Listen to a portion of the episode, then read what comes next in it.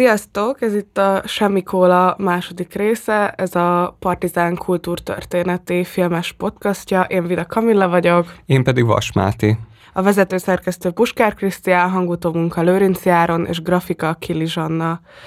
A mai adásban olyan filmekről fogunk beszélgetni, amelyek valamennyire az étkezés, a gasztronómia és a konyha témáit érintik, és nyilván ez egy nagyon tág téma, szóval csak hangsúlyozni szeretném, hogy nem tudunk mindenféle részletre kitérni, de egy-két izgalmas aspektust talán fel tudunk villantani. És ma nem csak filmekről, hanem egy sorozatról is beszélni fogunk, amik szóba fognak kerülni biztos, az a Julia és Julia című film, illetve a Julia című sorozat, a Boiling Point vagy Forráspont című film, a Big Night, és az ízekimák szerelmek.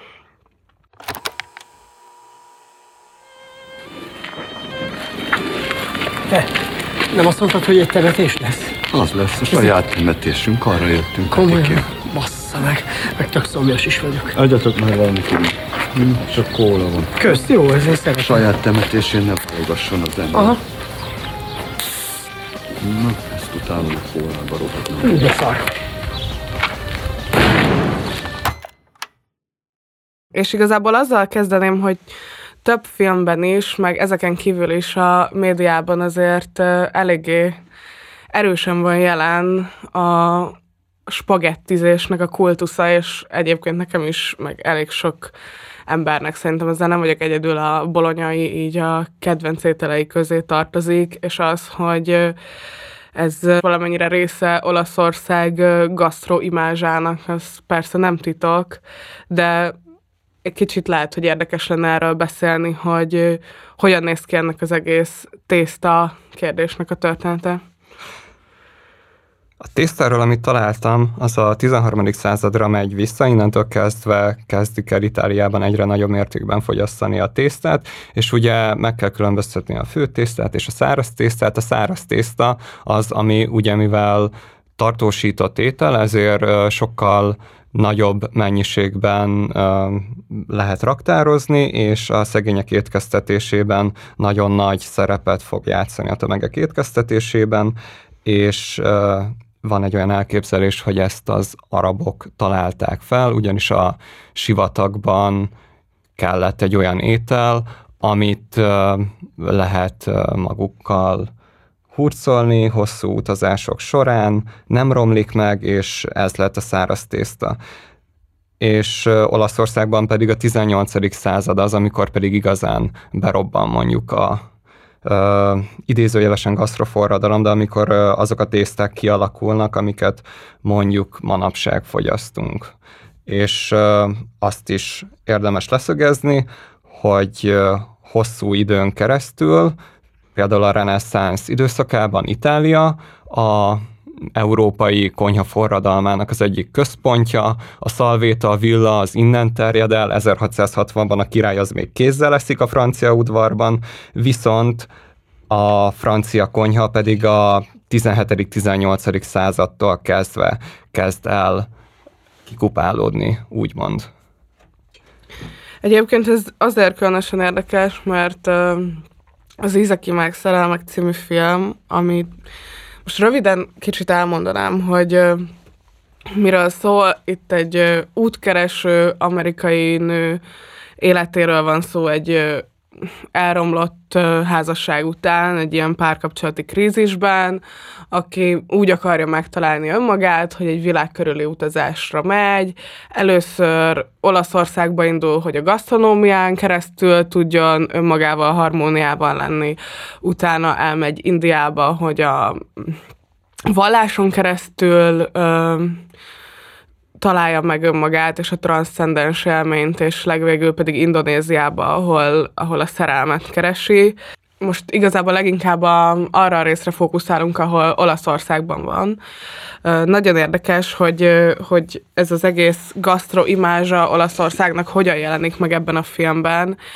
Nekem arra emlékeztetett egy kicsit, hogy ugye úgy töltöttük a gyerekkorunkat, hogy folyamatosan Ristorante reklámokat láttunk, és nagyjából egy ilyen reklám érzékenységével szemléli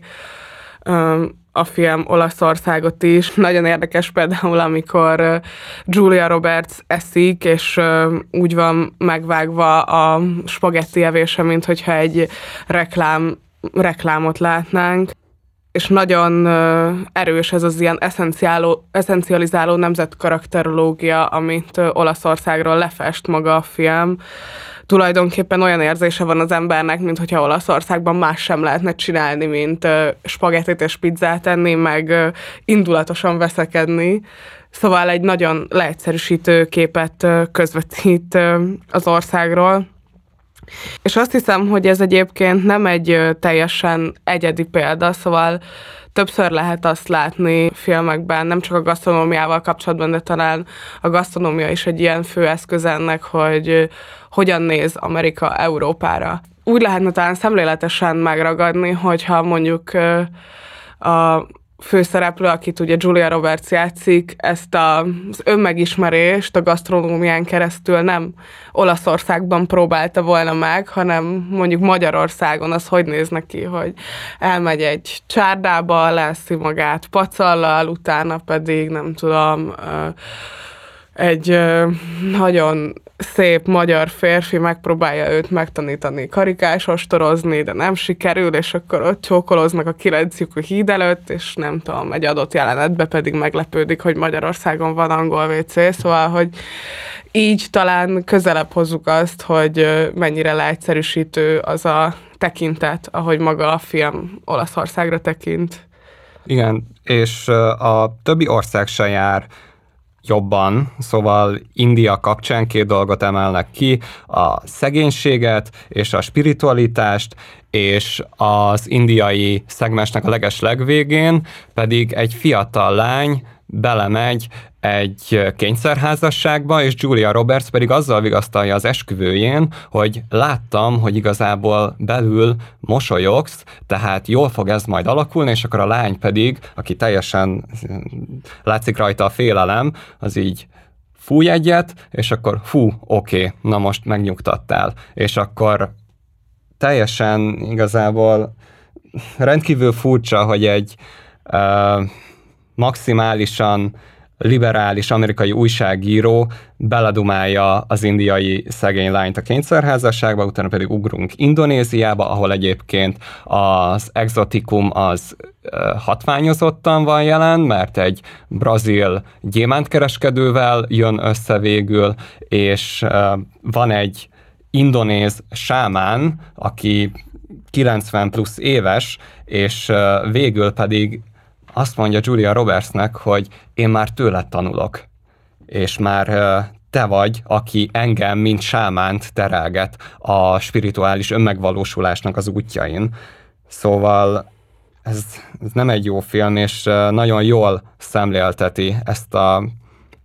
tényleg kategorizáló, világot leegyszerűsítő tekintetet, ami minden országból kiemeli azt a pár elemet, amit egyébként a turisztikai ügynökségek igen, is igen. megcsinálnak. Olyan, mint hogyha körülbelül három dolgot tudna az adott helyszínről, azt a három dolgot, amit így kiemelten kiraknak a prospektusok első oldalára. Igen. Vagy nem tudom.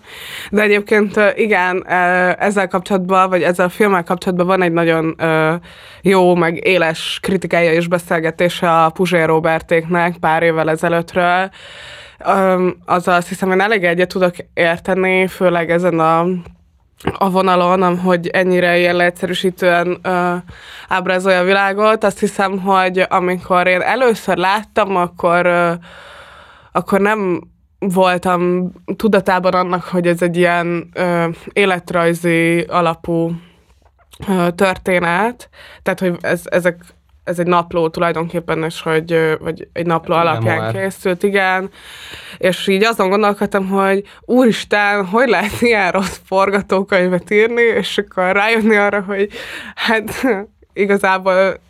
ezen nem nagyon lehetett volna segíteni, mert hogy ez így történt. És... Igen, hát a szerzője felvette az előleget a könyv megírására, ami arról szól, hogy hogyan találja meg önmagát, és nekem nagyon furcsa elképzelni azt a tudatállapotot, hogy abból a pénzből utazol, amit arra kell fordítanod, hogy végül az utazásodnak mindenképpen legyen eredménye, meg értelme, már mint hogy muszáj, nem tudom, eljutnod arra a pontra, ahol te spirituálisan önmegvalósulsz, és akkor most ez egy befektetés. Mert, mert miért ne alakulhatott volna másként? És nem tudom, hogy azt ki lehetette volna adni, mondjuk. De minden esetre ezt a filmet azért tudjuk ajánlani, mert, ajánlani, mert igazából kifejezetten vicces tud lenni, szembesülni ezzel a leegyszerűsítő tekintettel, amivel a Julia Roberts a mm, Amerikától Indonéziáig végig tekint a különböző országokon, és ilyenkor mindig érdemes mondjuk azon elgondolkodni, hogy mi örülnénk-e annak, hogyha a saját országunkat, vagy a saját közösségünket, vagy minket egyszerűen három tényleg ilyen uh, véregyszerű jellegzetességgel próbálnának leírni és elhelyezni a világban. Az, hogy Amerika hogyan néz Európára, illetve az európai kultúrával, milyen a viszonya az amerikai kultúrának, arra több másik alkotás is felmerül azok közül, amiket ma tárgyalni szeretnénk, csak azért nem, nem ilyen aspektusban. A, ez a Juliában is látszik, a Julius Juliában és a Big Night-ban is. Talán inkább most kezdjük a Big Night-tal, ami szerintem nálam fenn van azon a listán ez a film, ami a legszebb utolsó jeleneteket mutatja meg. Igen, igen, elindultunk a pokolból, és most menjünk tovább a Purgatórium felé. Ez egy kifejezetten jó film, nekem is rendkívül tetszett, és mondjuk el a történetét, két bevándorló olasz testvérpárt látunk Amerikában, az 50-es éveknek a leges legvégén, és az egyiküket Primónak hívják, ő egy rendkívül jó kompromisszumokat nem ismerő szakács, a másik testvér pedig Szekundó, ő a fiatalabb, aki pedig kifejezetten jó üzleti érzékkel rendelkezik, tudja, hogy milyen lépéseket kellene megtenni ahhoz, hogy sikeres legyen az éttermük, viszont ezek a lépések azzal járnak, hogy a minőséget lejjebb adják. Ez az első jelenetek között van, hogy bejön egy amerikai házaspár az éttermükbe, tengergyümölcse és rizottót kérnek, megkapják, és teljesen ki vannak azon akadva, hogy mi ez, hogy néz ki ez, nem ezt azonosítják az olasz gasztronómiával, tehát nem az autentikus olasz ételeket, és azért fontos ez a film, mert 96-ban jelent meg, és uh, igazából felpörgette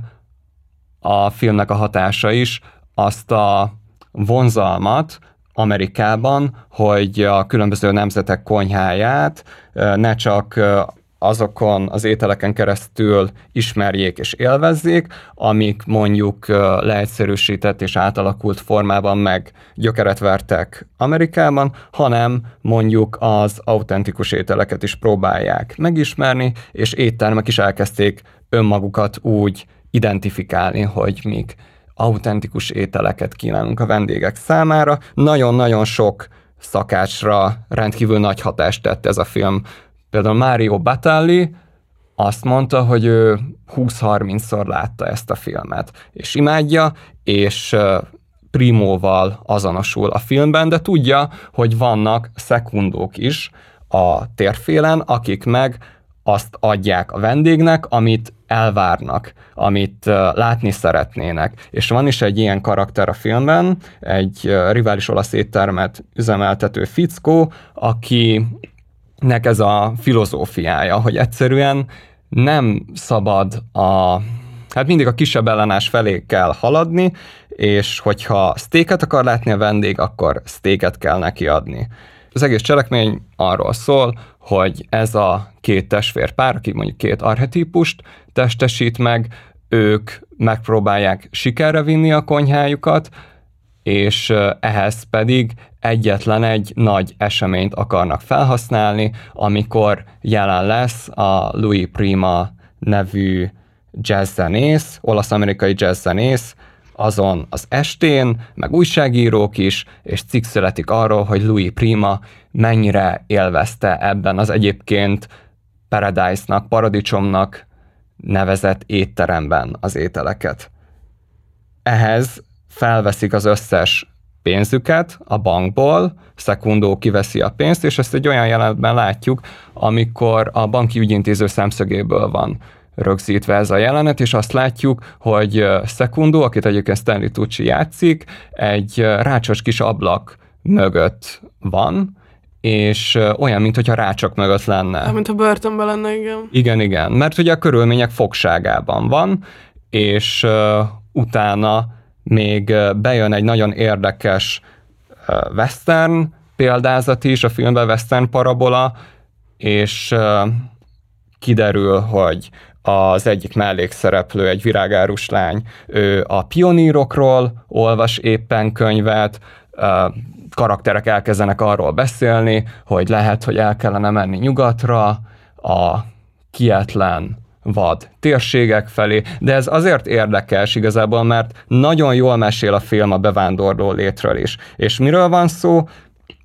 keletről érkezett emberek folyamatosan haladnak nyugat felé, és próbálják meghódítani a vad, barátságtalan világot, és valahogyan illeszkedni ebbe a világba. És igazából az egész filmben ennek a két karakternek, ennek a testvérpának a konfliktusát látjuk, mert a remek szakács, Primo, ő igazából nem igazán érdekli Amerika, Olaszország felé vágyik, sokkal szívesebben lenne Rómában szakács, ahol nem kell neki magyarázkodnia azért, amiért kifejezetten jó és tradicionális olasz ételeket akar készíteni, mert úgy érzi, hogy ott inkább van erre igény, Szekundó pedig Amerikában akarja megcsinálni a szerencséjét, és amit Camilla említett, az a katartikus összeveszés jelenet, az a filmnek a legesleg végén van, amikor az ő kettejüknek a konfliktusa kicsúcsosodik. Igen, igen, igen. De egyébként, amit említettél, hogy a hogy gyakorlatilag szerveznek egy bulit azért, hogy ez a jazz zenész eljöjjön, és akkor ebben reménykednek, hogy ez, ez tud valami figyelmet irányítani az ő éttermükre. Ez is egy nagyon jó ilyen poétikai megoldás tulajdonképpen a, a rosszul sikerült buli, mint, mint egy allegória, az szerintem egyébként is egy elég jó eszköz, és itt is nagyon jól van használva, szóval tulajdonképpen már nagyon régóta megy, a, megy ez a, az együttlét, mire kiderül, hogy nem fog megjelenni maga a zenész, és, és ahogyan maga a buli elromlik, és több síkon romlik el, az szerintem egy ilyen nagyon, nagyon összetett és jó, jó esztétikai megoldás, és egyébként a, a Rozseknek a Mulatság című drámája jutott eszembe, amit én a, abban a feldolgozásban láttam, ami azt hiszem eredetileg Bárka Színházas és a Bérces László a rendező, a Scherer Péter, a Szikszai Rémusz, meg a Mucsi Zoltán játszák, az is ott is egy ilyen, hát ott egy meg sem valósuló ö, mulatság az, ami, ami az allegória, és az is ennek egy ilyen nagyon szép példája szerintem. Azt hiszem, hogy még szokták játszani az Ördögkatlan Fesztiválon, úgyhogy mindenkinek ajánlom azt is uh, megnézésre. De egyébként uh, ez a dilemma, hogy, uh, hogy meg ez a misszió tulajdonképpen, hogy Amerikában meghonosítani az európai konyhát, ez, ez másik alkotásokban is megvan, meg ez a, ez a dilemma eléggé mélyen tárgyalt azokban a filmekben, amiket néztünk. Tulajdonképpen Julia Childnak ugye az egész munkássága arról szól, hogy ő a francia konyhát meghonosítsa az amerikai nők számára, és nagyon érdekes, hogy mekkora kultusza van ennek a nőnek tulajdonképpen a Julia, a Julia és Julia, ami uh, előbb jelent meg, és ami egy film, Meryl Streep és Amy Adams benne a főszereplők, Ugye az két szálon fut, ott először ö, ö, Julia Childnak megismerjük a karrierjét az egyik szálon, ő volt az első női tévés főzőműsornak a vezetője Amerikában. A legsikeresebb Igen, főzőműsort ő alkotta meg. Igen, és, és közben meg látunk egy ö, 21. századi Bloggert. bloggert, egy rajongóját, aki meg akarja valósítani a Julia Child szakácskönyvét egy év alatt, és így akar,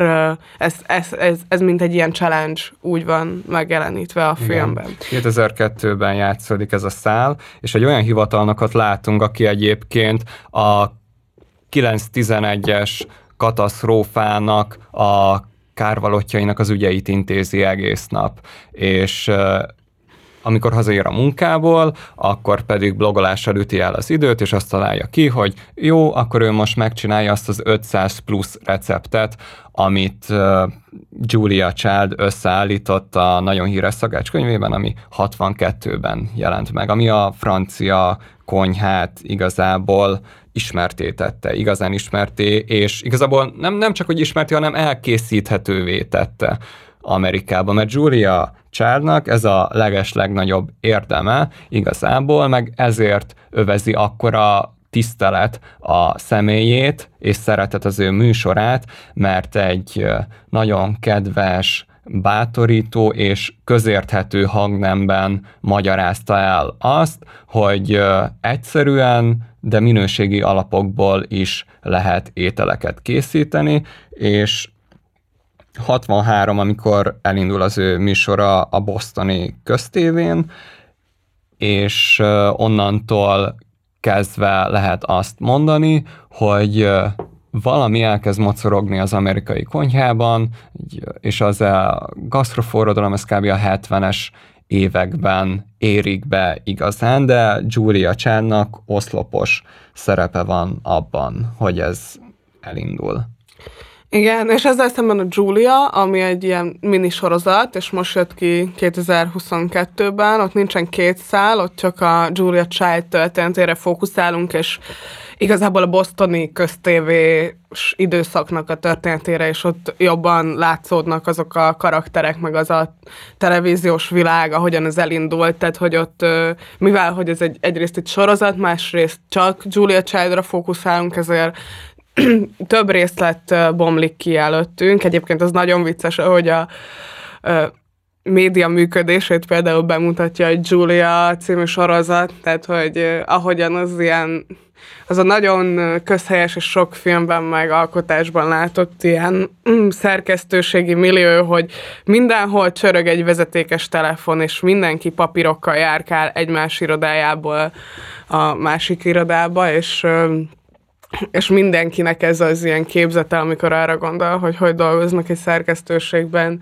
miközben azért ez a valóságban nagyon nem ilyen, mert hogyha mindenki egész nap ö, rohangál egyik irodából a másikba, akkor egyébként nehezen lehet dolgozni. De ez csak így ö, zárójelbe zárva, szerintem lesz olyan adásunk, amiben arról fogunk beszélni, hogy ö, A hogy médiában. filmekben a média hogyan mutatja meg magát, vagy hogyan ábrázolódik a média, ez ennek csak egy ilyen nagyon kis aspektusa ennek a sorozatnak, de egyébként szerintem érdekes, érdekes része, ahogyan magát a bosztoni köztévét és a köztévézés dilemmáit is egyébként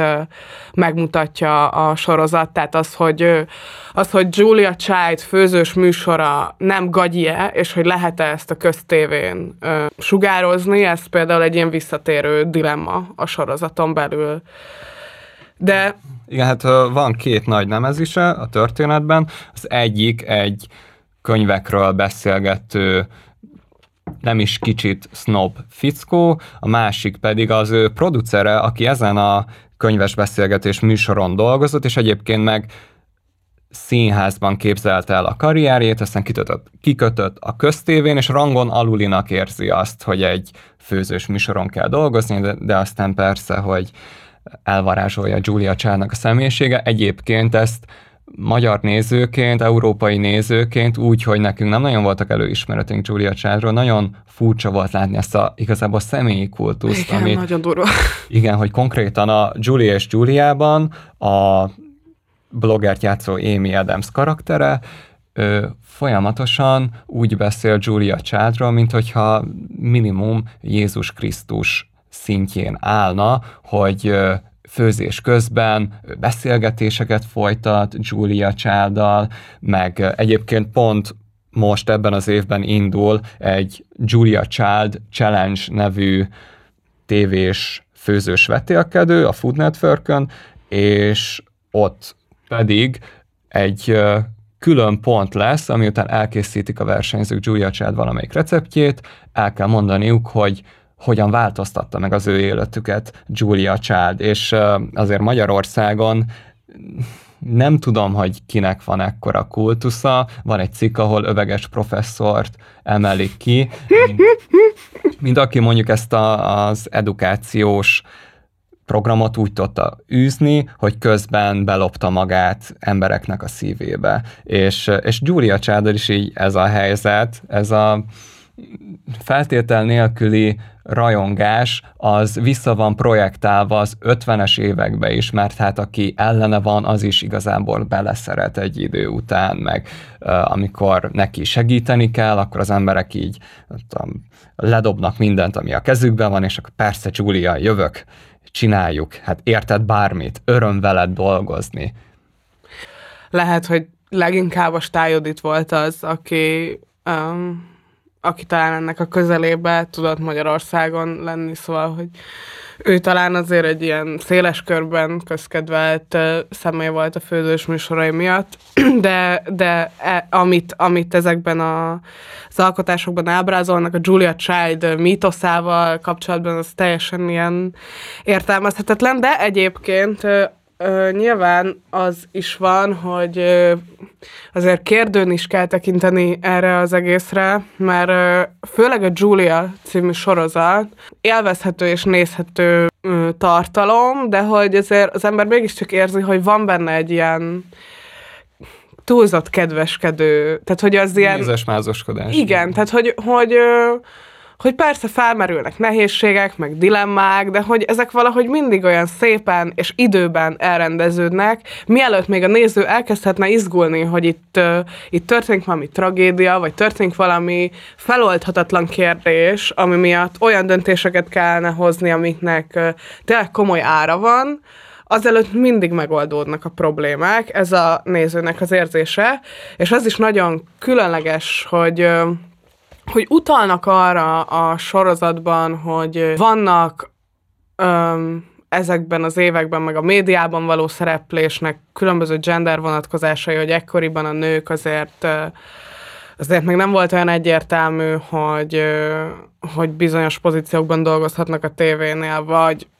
lehet ilyen műsorok, stb. stb. A sorozat ez igazából szépít bizonyos viszonyokon, akar problémákkal foglalkozni, de ezek inkább vörös farokként vannak jelen a sorozatban. Igen, szóval, hogy a személyközi kapcsolatokban úgy viselkednek egymással nők és férfiak, mint hogyha a 21. században lennénk. Tehát, hogy, e, tehát, hogy ez volt az egészben a, a nagyon ilyen furcsa, ilyen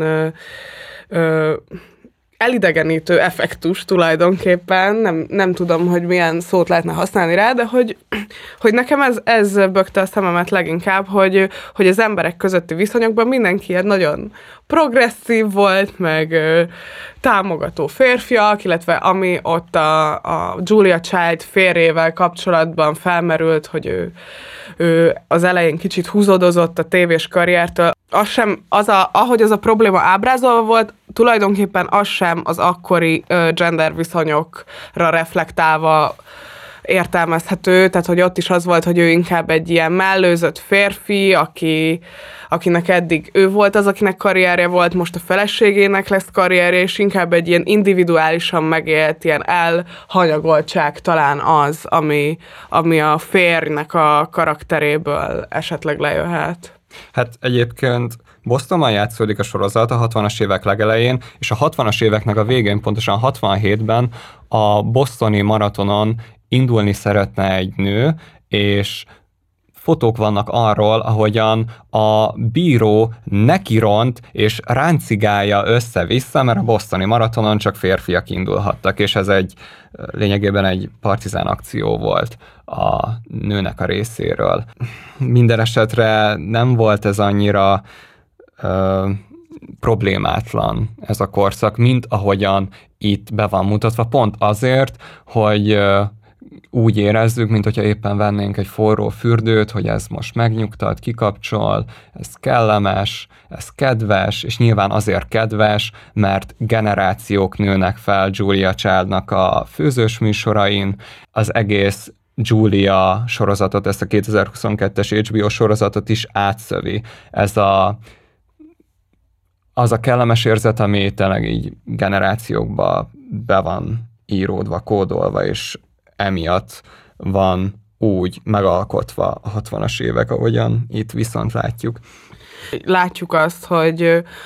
az elmúlt években újra egyre népszerűbbek a különböző főzős műsorok, főzős tartalmak, hát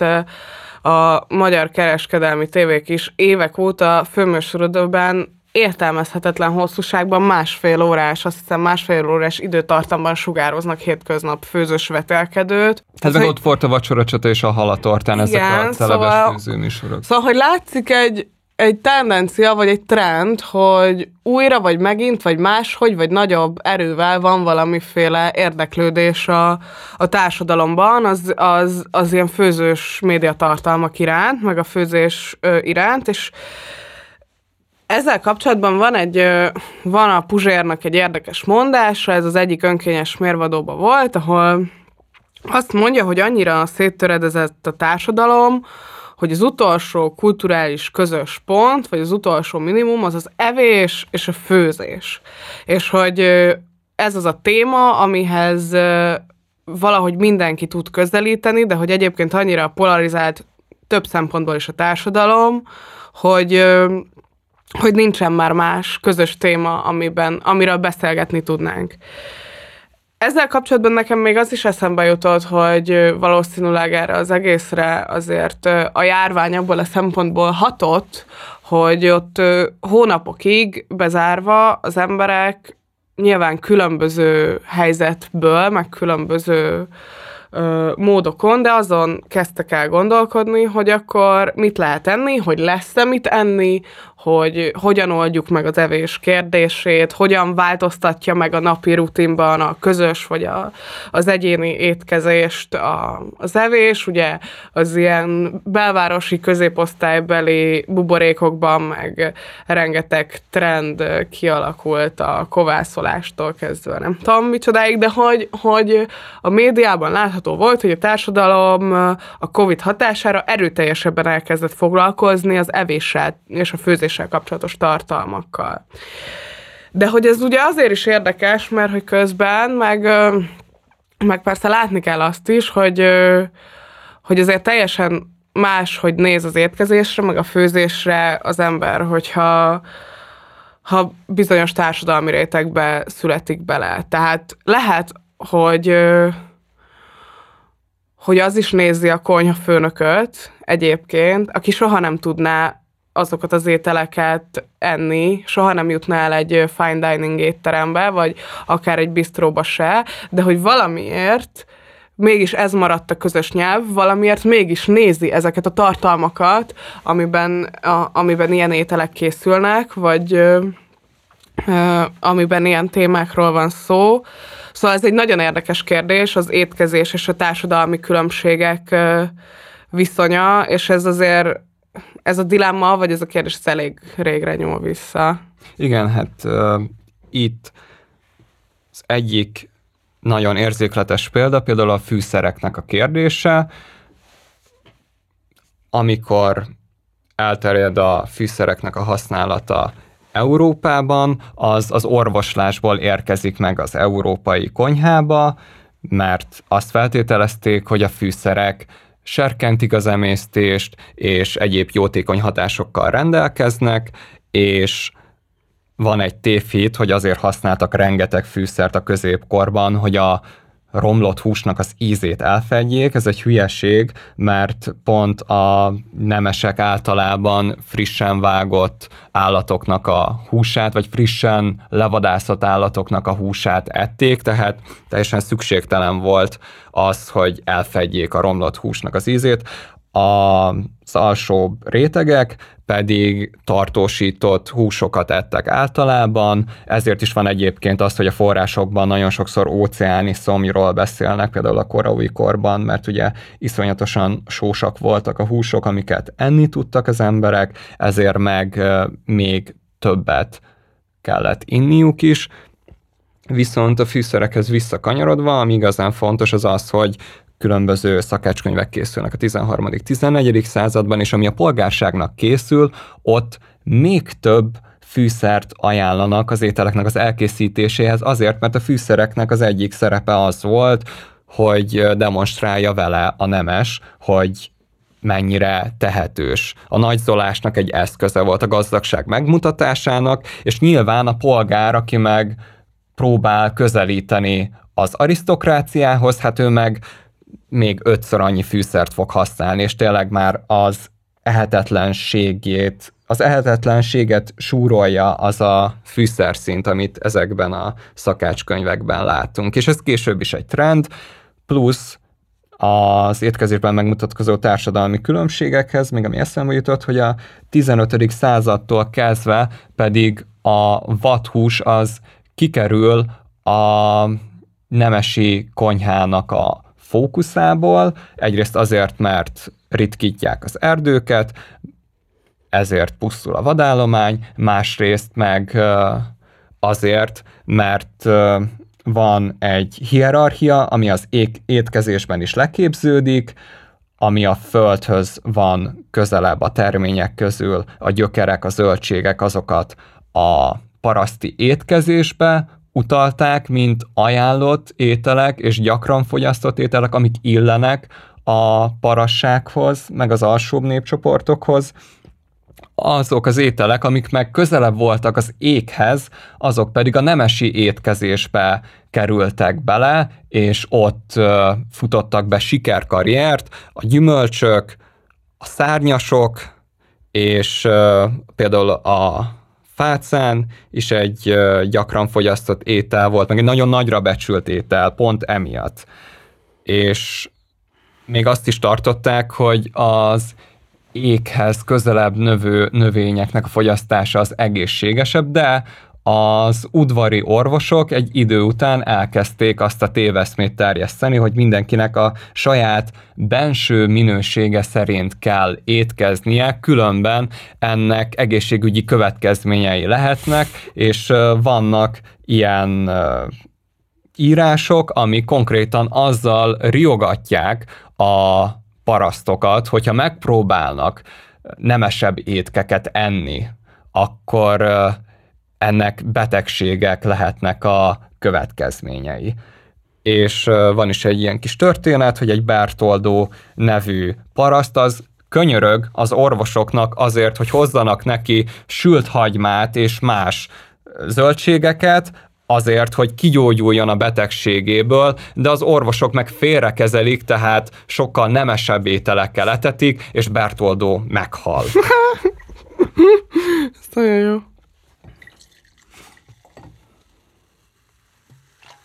Ez most nem egy tranzíciós hang, hanem tényleg töltöttem egy kólát. Engem az érdekel egy kicsit, hogy, hogy tulajdonképpen a legszimbolikusabb európai étel a kenyér, ami egyébként a Julia című sorozatban is egy elég fontos szerepet tölt be, tehát ott tulajdonképpen egy részen keresztül azon megy a dilemmázás, hogy hogy lehet jól elkészíteni a kenyeret, és hogy ez ennek valami nagy titka van meg egyébként, ahogy kicsit visszakapcsolódva az előző témához, a, a járvány alatt is egy ilyen kulcskérdés volt a kenyérkészítésnek a valódi titkos technikája, szóval meg nyilván a kereszténység egyik fő szimbóluma, de ez a kenyérnek a története hogy illeszkedik bele az általad előbb elmondottakba? Hát például a fekete és a fehér kenyér példája, ami Szerintem nagyon sok embernek először ez ugrik be, hogyha a kenyérfogyasztás kapcsán megmutatkozó társadalmi különbségekre gondol, ugyanis a paraszti étkezésben nem a búza volt az, ami a kulcsfontosságú szerepet játszotta, ugyanis a megtermelt búzát azt általában a nemesi éles éléskamrákba került, vagy a városok étkeztetése, étkeztetésére használták fel, szóval a piacra kerül a búza, nem pedig a paraszt süt belőle kenyeret, és ezért a rozs, az árpa, a tönköly, a zab, szóval a rosszabb minőségű gabonák, azok óriási karriert futnak be egy idő után, ezek a ókori Róma korában sokszor gyomnövényként voltak számon tartva. És a középkor folyamán pedig elkezdik őket nagyon nagy mennyiségben termelni, és ezekből van, hogy kenyeret sütnek, de hát az általában fekete lesz, és ezért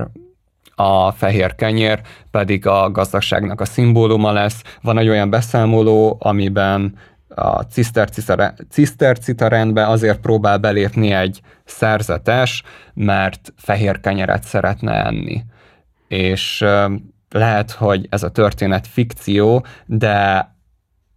muszáj azzal is foglalkoznunk, hogy közhelyek és fikciók azok miért kerülnek bele egy-egy forrásba. És a, hogyha a kenyér fogyasztása nem biztosított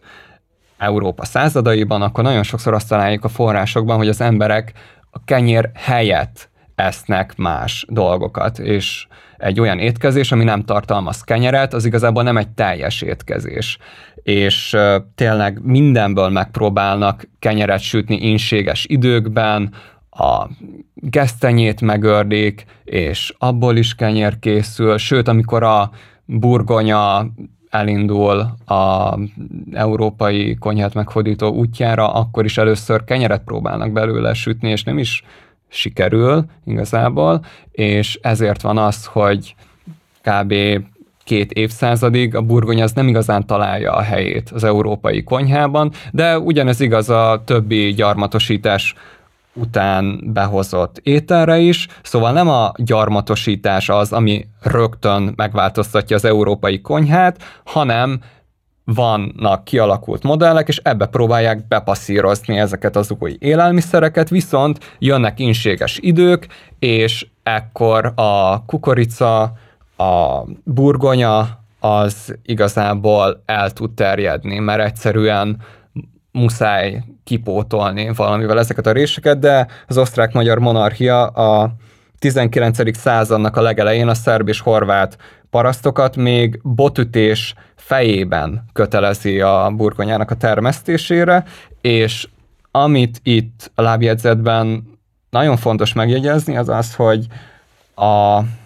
az étkezés a 18. században rendkívül egyneművé válik, és emiatt pedig rendkívül kiszolgáltatottak lesznek azok a csoportok, akiknek mondjuk az étkezése csak a burgonyára, csak a kukoricára van alapozva, és pont ezért van az, hogy 1845-ben jön két inséges év Írországban, és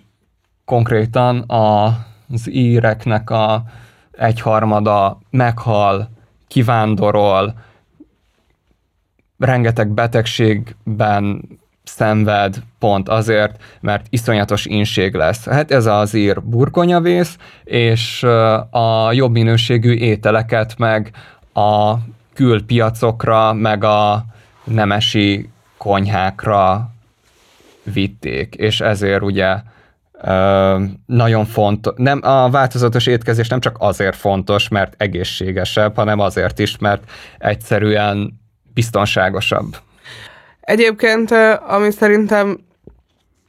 egy nagyon érdekes jelenségre mutat rá a társadalmi különbség és az étkezés témájában az a Moritz novella, ami szerintem egyébként benne is van a tantervben. Igen, a, igen, ez a, tragédi- a tragédia. A tragédia, ami Hát talán ezt ahhoz a sztorihoz tudnám kapcsolni, amit a fűszerek kapcsán mondtál. Akkor változik az, hogy hogyan gondolkodik magáról a arisztokrácia, vagy az elit, hogy éppen a éppen az az ideál, hogy hogy sokat kell enni, vagy mértéktartónak kell lenni, hogy mennyire jutnak hozzá a szegények az ételhez, mert a tőlük való elkülönbözés a kulcskérdés, és megfigyelhető ez a jelenség, hogy, hogy amikor olyanok, akik sokáig éheznek, vagy alapvetően nem az a, nem az, az élettapasztalatuk, hogy Bármennyit lehet enni. hogy bármikor hozzájuthatnak ételhez,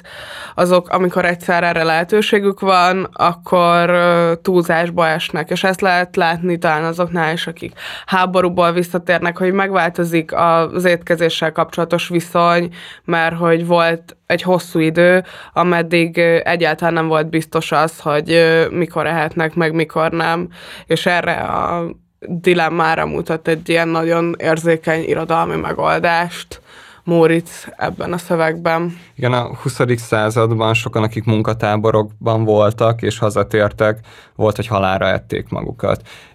Az én nagyapám orosz munkatáborban volt, és az ő generációjában többen voltak, akik hazatértek a falujokba, és egyszerűen belehaltak az evésbe, mert annyit éheztek korábban. Igen.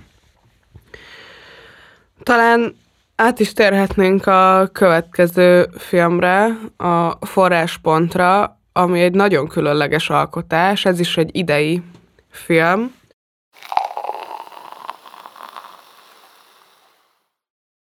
Az, amivel el is próbálja magát adni a film, és ami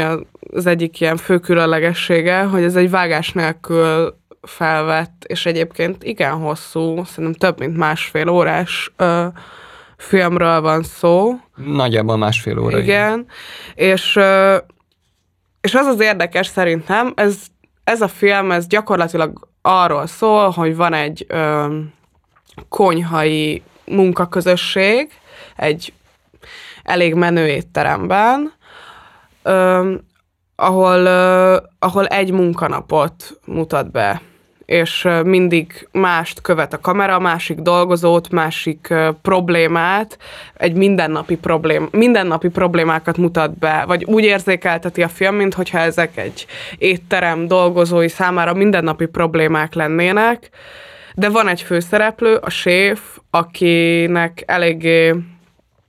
hát rosszak az anyagi körülményei, problémák vannak nála a szerhasználattal, meg azzal is, hogy a, a gyerekével hogyan törődik, vagy hogyan nem. Szóval, hogy egy ilyen terhelt életű séf van a középpontban,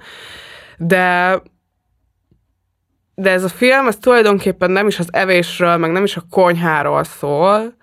hanem arról szól szerintem, és ezért illeszkedik nagyon jól a forma szerintem a tartalomhoz, mert azt vizsgálja, hogy hogyan lehet kiégni, és milyen munkakörülmények között nem lehet, vagy lehet dolgozni, és ez nem csak, ez szerintem nem csak egy általános kiégés, vagy nem, szóval az, arra mutat rá szerintem a film, hogy a kiégés az nem egy ilyen általánosan kezelendő probléma, hanem egy nagyon speciális formája az, akik a vendéglátásban égnek ki, és hogy ez egy nagyon másik fajta, nagyon másik fajta ilyen önfelszámoló munkavégzés lehet, mint mondjuk egy teljesen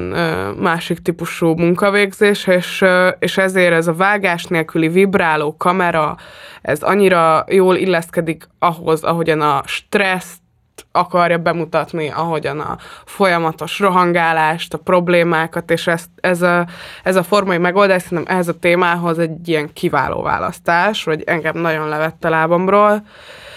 És igen, és hát azt, azt veti fel ez a film, hogy,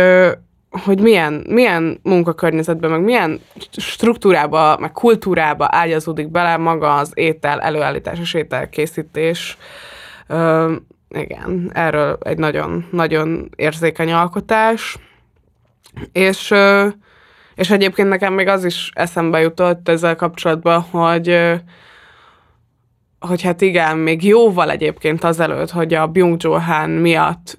meg a 444-es cikkek miatt bejött volna a, a magyar közbeszédbe ez a kiégés diskurzus, már jóval azelőtt szerintem megvolt a kiégett vendéglátósok Facebook oldal, Igen. aminek rengeteg követője van. Nemrég jött ki egy kutatás, ami a brit munkavállalók az alkoholfogyasztását vizsgálta, hogy munkakörök és alkoholfogyasztás az milyen összefüggésben, hogyan korrelálnak ezek egymással, és a vendéglátás az viszonylag az élen végzett, nagyon mm, fontos munka lenne ezzel foglalkozni, viszont nem akárhogyan, mert ugye könnyen stigmatizáltá válhat a munkakör egy rosszul kivet, kivitelezett mondjuk egy rosszul kivitelezett report kapcsán, hogyha mondjuk meg van szólaltatva öt ember, és ennek az öt embernek a véleménye az utána meg rá van sütve több ezer munkavállalóra.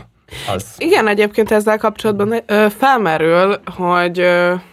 ugye van a Még egy kört mindenkinek című film, amiben azt látjuk, hogy van néhány tanár, akik ilyen 40-es éveiken túllévő férfiak, és ö, unatkoznak, és így kitalálnak ilyen alkohollal kapcsolatos challenge és az a vége, hogy így mindegyiknek gyakorlatilag tönkre megy az élete, és alkoholisták lesznek, és nem is tudják a munkájukat jól elvégezni. És nagyon érdekes volt, mert ez nekem egyáltalán nem jutott eszembe ez a szempont, de múltkor beszélgettem erről a filmről egy ismerősömmel, aki azt mondta, hogy ő neki azért nem tetszett ez a film, mert hogy, mert hogy ez megbélyegzi a tanárokat, és hogy úgy ábrázolja ezt a szakmát, mint hogyha mindenki alkoholista lenne. Pedig egyébként szerintem nem erről szól az a film, és szerintem egyébként egy, az is egy nagyon érzékeny film, az szerintem pont, pont arról szól, hogy, hogy egyszerűen eljön egy életkor az embernél, amikor kilátástalanság lesz rajta úrá, mert, mert azt gondolja, hogy eljutott valameddig, de hogy nem hozta ki azt, amit talán a saját képességeiből kihozhatott volna, nem lett egy nagy karrierje, de egyébként egyébként valamennyire jó körülmények között él, de hogy már, már elérte azt a kort, hogy, hogy ennél többet, vagy ennél izgalmasabbat már nem fog tudni csinálni, és bele kell nyugodnia abba, hogy innentől az élete a szürke hétköznapokról, meg a, meg a reggel 8 délután 4 tartó munkaidőről fog szólni. Igen, a rutinok vannak csak a magánéletben és a munkában is. És hogy erre, és hogy szerintem ez a film, ez erről szól, hogy erre a krízisre keresnek választ, egy rossz választ természetesen ezek az emberek, és, és én nem éreztem, hogy ez megbélyegezni a tanárokat, de nagyon, nagyon érdekes volt ezzel a véleménnyel szembesülni. Még visszakanyarodva Julia Child hoz, meg a Big Night-hoz, ugye az ételekkel kapcsolatos edukáció az megjelenik ugyanúgy a forráspontban is, szóval ezek a művek van rá esély, hogy azért hatottak egymásra, mert a forráspontban is azt látjuk, hogy kivisznek egy bárányt, és úgy érzi a vendég, hogy ez egyszerűen nincsen kellően átsütve, viszont hogyha ropogósra sütik a bárányt, akkor az meg rosszul lesz elkészítve, és van egy nagyon érdekes vita. A pincér, az éttermet vezető, és a, vagy hát a menedzser és a séf között, és akkor így egymással kiabálnak, hogy egyszerűen a vendég azt kéri, hogy végezz rosszul a munkádat. Én meg nem akarom rosszul végezni a munkámat, mert tudom, hogy hogyan kell azt jól végezni, és uh, lefolytatnak egy ilyen meccset, és a Big Night-ban pedig van egy rendkívül frappáns jelenet, amikor a testvérpár vitatkozik egymással, és ott is egyébként a vendégnek a kedvére akarnak tenni azzal, hogy hát bele kell nyugodniuk abba, hogy rosszul kell végezniük a munká, munkájukat, szóval lejjebb kell adni a minőségből, és azt mondja a primo, hogy az embereket tanítani kell, és a szekundó pedig visszavág azzal, hogy ez egy étterem, és nem pedig iskola. Igen, az egy nagyon jó duma, de egyébként hát, hát igazából mindegyik egy a Julia is, a Big Night is, meg a Boiling Point is úgy fogja fel magát sokszor, hogy, hogy ez egy edukációs folyamat, és hogy az egyik legnagyobb kín az, amikor te művészként állsz magához a főzéshez, és mint valami művészeti termék képzeld el, vagy alkotásként képzeld el ezt az ételt, és, és hogy akik érkeznek hozzád, azoknak pedig nincsen ízlése, vagy és akkor ez, ezzel a dilemmával mit lehet kezdeni, hogy nem vagy értékelve, mint művész, kicsit, kicsit ez az, ami, ami szerintem felvetődik, hogy, hogy bántja a séfeket az, hogy mint művészet nincsen értékelve maga a munka. Igen, és a Primus még azt is mondja, hogy az étel egy út, ami közelebb visz Istenhez, és ezt egy kicsit ő is nevetgél rajta, de hogy közben meg tetszik neki ez a mondás, szóval azt is bemutatják ezek a filmek, hogy az étel az rendkívül sok mindennek a jelképe lehet, és azt is látjuk az étkezés történetben, hogy igazából a társadalmi csoporthoz való tartozás, az azonosság tudatnak a kialakításában is a hogyan étkezünk, mit teszünk, ez rendkívül fontos szerepet játszik, és látunk a 20. században egy uh, demokratizálódási folyamatot, amikor uh, több minden, több mindenkinek elérhetővé válik, de azért ezek a különbségek azért megvannak még most is szerintem, meg akár amikor mondjuk a körútin belüli láttéző, láttézó álértelmiségiekről van szó, mémekben, meg különböző ironikus beszélgetésekben, akkor, akkor is azt látjuk, hogy van egy társadalmi csoport, és akkor azt egy bizonyos fogyasztással azonosítják, de egyébként a,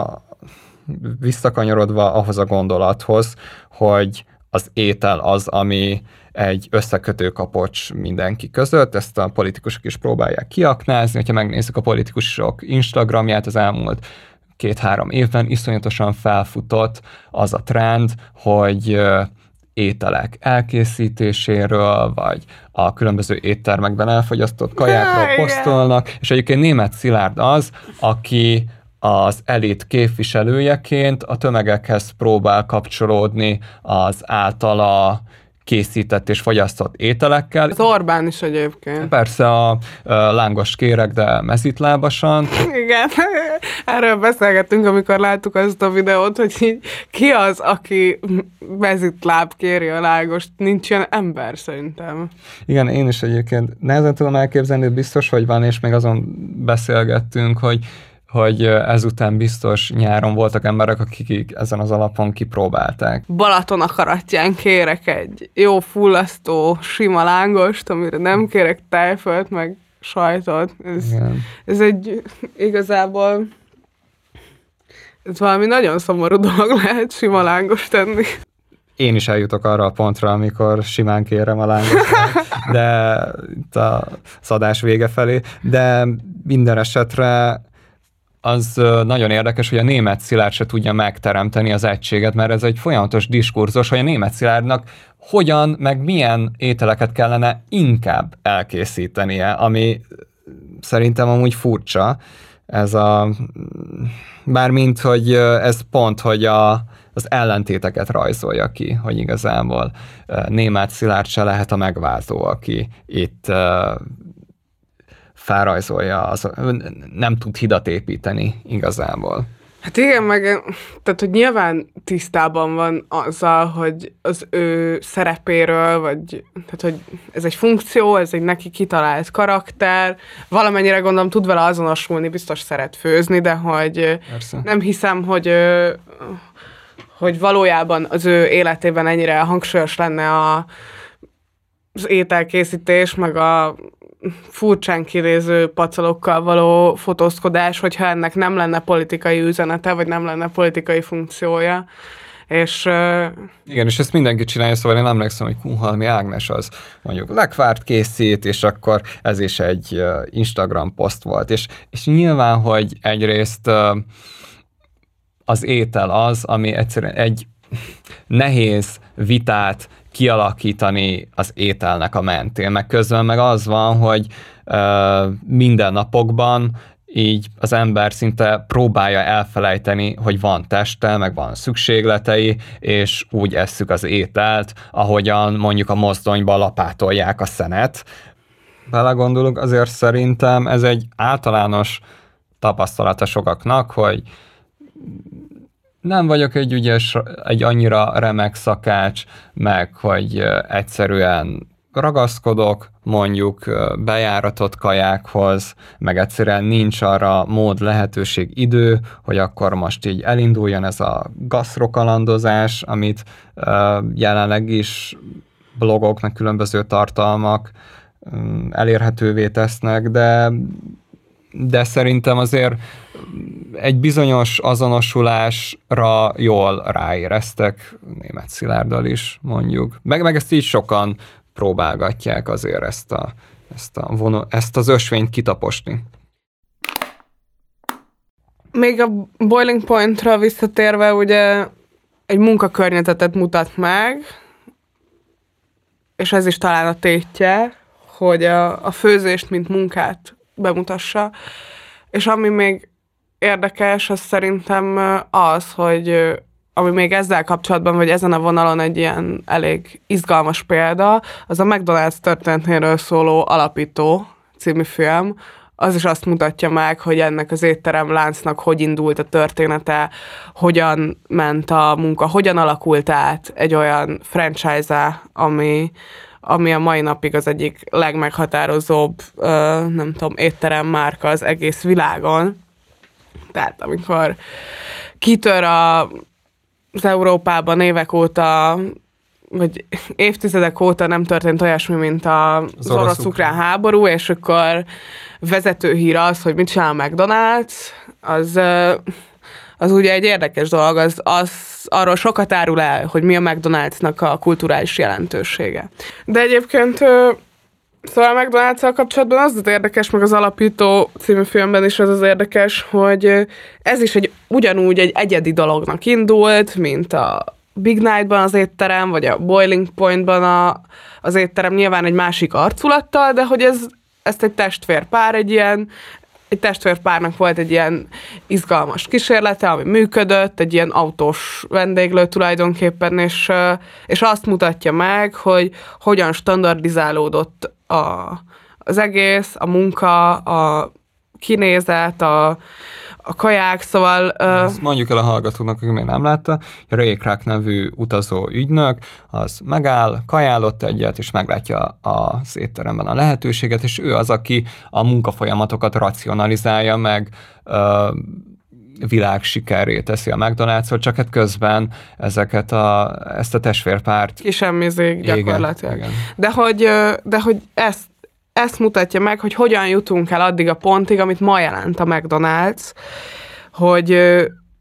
hogy tulajdonképpen, hogyha turista vagy, és még akkor is, hogyha ha szkeptikus vagy a mcdonalds kapcsolatban, vagy nem tudom, egy ismeretlen helyen vagy, akkor sokszor azért mész be oda, mert hogy ott így tudod, hogy így mit lehet kérni, tudod, hogy így mire számíts, mert mindenhol ugyanolyan, és egy biztonságot sugároz. És én is jártam már így, hogy,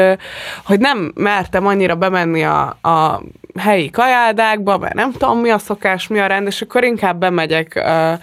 bemegyek a McDonald'sba, mert hogy ez mindenhol ugyanazt jelenti. Az egész földön a McDonald's mindenki számára ugyanazt jelenti, ugyanazt a ott furcsa otthonosság érzetet, ami valójában nem az, mert hogy mindenhol ugyanaz,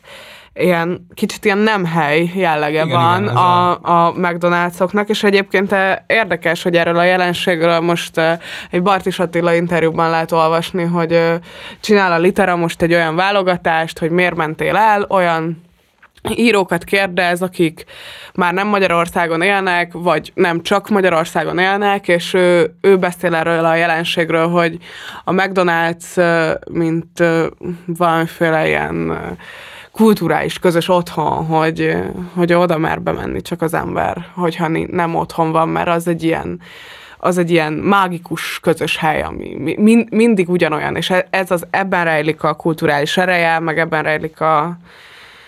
hát furcsa, furcsa kulturális szerepe a nemzetközi nyilvánosságban. Igen, azt mondjuk el, hogy Bartis Attila azt Indonéziába? Jáván él. Jáván, igen. És uh, Jáva és Budapest uh, között van az ő mm, otthona, vagy hát hol itt, hol ott, és amit még ehhez hozzá akarok fűzni, hogy Mark Ogénak a kifejezése a nem hely, és ő a plázákra, meg a repterekre is alkalmazza ezt, szóval ott vagy egy helyen, de az nem kötődik egy lokalitáshoz, és igazából bárhol lehetnél. Igen. Jáván is lehetnél, New Yorkban is, és Budapesten is. Igen, igen, és a McDonald's pont ilyenek.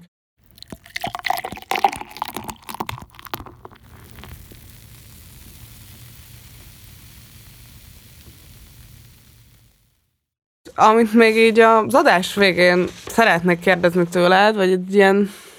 ö, megfigyelésem, hogy egyébként nagyon sok mese is foglalkozik a főzés témájával, és, ö, és az ételkészítéssel, és sokszor van ilyen történet ábrázolva mesékben. Igazából nagyon sokszor a főzés egyfajta szeretetnyelvként jelenik meg, vagy az evés egyfajta szeretetnyelv megnyilvánulásaként jelenik meg a mesékben. Gondolok itt például a Szuzi és Tekergőre, ahol egy ilyen szerelmi jelenetben van, ö, megjelentve a lecsónál is egy ilyen kreativitás, meg egy ilyen kalandos ö, térben történik meg ö, a igen, ott az az állítás, hogy bárkiből lehet szakács. Igen, hogy bárkiből lehet szakács, és Nekem egyébként a, a kedvenc ilyen mesés, evős jelenetem az az oroszlán királyban van, amikor a Szimbát ö, így bevonják a csapatba a Timon és a Pumba, és akkor a Hakuna Matata megy, és bogarakat esznek, és az egy nagyon jó jelenet szerintem. Emlékszem, hogy akkor így gyerekkoromban hogy azon gondolkodtam, hogy milyen jó lenne bogarakat enni, és ezt, ezt a tapasztalatomat azóta már másokkal is megbeszéltem, és mások is, amikor ezt a jelenetet látják, akkor úgy érzik, hogy hú, de jó lenne megenni egy jó bogarat, de hogy az egy nagyon kedves jelenet szerintem, mert a, mert valahogy az is a bevonásról szól, meg arról, hogy te most már közénk tartozol, és megmutatjuk neked a szokásainkat, mi ezt tesszük, és most már neked is ezt kell enni. Szóval az, az én szívemnek egy nagyon kedves jelenet, de neked egyébként van olyan evős jelenet, vagy bármi, ami ehhez kapcsolódik mesékből, ami ilyen nagyon emlékezetes a számodra? Nekem a Csirió Szellemországban legelejéről az a jelenet, amikor a szülei egy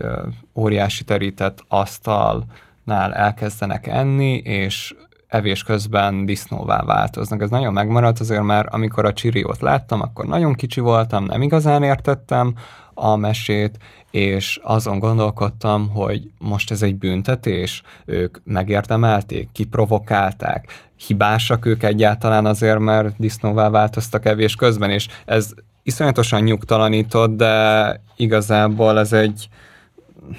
bizonyos szempontból pozitív nyugtalankodás volt. Mármint egy termékeny nyugtalankodás, mert uh, iszonyatosan jó az a mese. Igen, azt én is szerettem azt a mesét. Igen, és egyébként az is teljesen igaz, hogy az evés, mint szeretetnyelv, vagy mint az élet élvezete felé vezető út is megjelenik, a filmekben, mert mint hogy eképpen van ábrázolva nagyon sokszor, azok közül is, amiket, uh, amikről szó volt, és például ott az étel is tud jelkép lenni, például a mechanikus narancsban fiatalkorú bűnözők folyamatosan tejet isznak, és ugye a tejnek a, a fehérsége, meg hogy mondjuk sokszor gyerekek isszák, az ugye az ártatlanságot behozza, mint jelképet, és uh, van egy nagyon jól dekódolható feszültség, amit megteremt a film ezzel. Szóval amikor filmeket néztek, mindig érdemes azt figyelni, hogy ki mit eszik, és hogyan eszik. Már az egy karakterábrázolási eszköz. Például, hogyha valaki eszetlenül szabál, vagy hogyha mondjuk nagyon, uh, igen, a Fargónak a, szóval a harmadik évadában van egy karakter, akit a David Toulis játszik, egy uh, mafiózó, aki iszonyatosan igénytelen körülmények között él, rohadnak a fogai, és ő konkrétan a WC-n eszik, és közön meg szól a Péter és a farkas, és uh, megy egy ilyen kis monológ, és aztán kiderül, hogy ő a, ő a farkas, így a Péter és a farkas sztoriban, és ugye az az üzenete ennek a jelenetnek, hogy, hogy ennek az embernek annyira nem számít semmi, meg egy tényleg egy olyan típusú ragadozó, aki hát így a WC-n eszi a reggelit, mert hát így annyira nem érdekli semmi más, csak így a cél, céljaira fókuszál. Igen. Hát köszönjük a figyelmet, és uh, akkor nem sokára jelentkezünk újra. Ez volt a Semmi Kóla. Igen, azt még mondjuk el, hogy van egy Instagram oldalunk, ahol be tudtok követni minket, van egy e-mail címünk, ahol írni tudtunk nekünk a semmikóla podcastkukacgmail.com ékezetek nélkül, és támogassátok a Partizánt. Igen, szóval ez volt a Semmi Kóla, nem sokára jelentkezünk újból. Köszönjük szépen a figyelmet, sziasztok! Sziasztok!